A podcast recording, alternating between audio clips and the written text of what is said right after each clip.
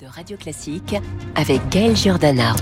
Et comme chaque jour à 7h25, les euh, coulisses de la politique avec David Doucan, chef du service politique du Parisien aujourd'hui en France. Bonjour David. Bonjour.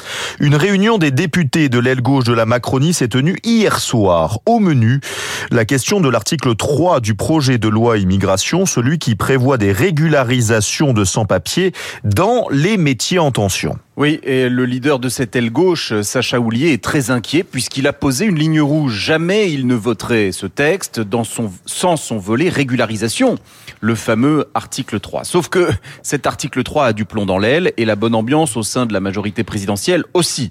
Tout a commencé avant-hier, vers 13h, lorsque nous avons aux Parisiens, c'est un petit peu de notre faute tout ça, lorsque nous avons mis en ligne sur notre site une nouvelle information. Elisabeth Borne a dîné avec Bruno Retailleau lundi soir et lors de ses agapes, elle lui a dit être prête à retirer l'article 3 si cela peut permettre de faire adopter le texte grâce au vote des parlementaires LR. Une évolution importante puisque la première ministre a toujours dit publiquement le contraire. Lorsque les députés Renaissance ont vu apparaître le papier du Parisien sur leur smartphone avant-hier, ils ont été doublement surpris puisque que le matin même, Gérald Darmanin avait pris part à leur réunion de groupe et leur avait patiemment expliqué que tout serait fait pour préserver l'article, l'équilibre euh, du texte avec donc euh, cet article 3. On imagine sans mal que les députés aient pu avoir le sentiment qu'on se moque un peu d'eux. D'ailleurs, euh, le ministre de l'Intérieur était, nous dit-on, passablement exaspéré que sa supérieure ait pu se confier ainsi au patron des sénateurs LR, ce qui contredisait ce qu'il venait d'affirmer aux députés. Cela donne une nouvelle fois le sentiment de beaucoup de cafouillage, David. Oui, et, et c'est normal, car ce texte est mal emmanché depuis le début. Il a été pensé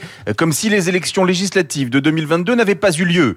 Euh, sans majorité absolue, il est impossible de faire vivre le dépassement politique, le fameux en même temps, puisque le destin de vos réformes dépend de la bonne volonté de vos adversaires dont le seul intérêt est de causer votre perte pour prendre votre place. D'ailleurs, LR ne votera jamais le texte immigration du gouvernement, article 3 ou pas article 3. Si Elisabeth Borne ouvre la porte à son abandon, c'est pour montrer qu'elle aura tout essayé et ainsi rejeter la faute d'un probable échec sur LR ou bien ouvrir la voie au 49-3 puisque Éric Ciotti a dit qu'il n'appuierait pas sur la gâchette de la motion de censure si le texte adopté par 49.3 était expurgé de l'appel d'air des régularisations. Si vous avez un peu de mal à suivre, c'est normal. ces tactiques, ces tactiques parlementaires sont complexes. C'est le billard à 12 bandes dans tous les camps.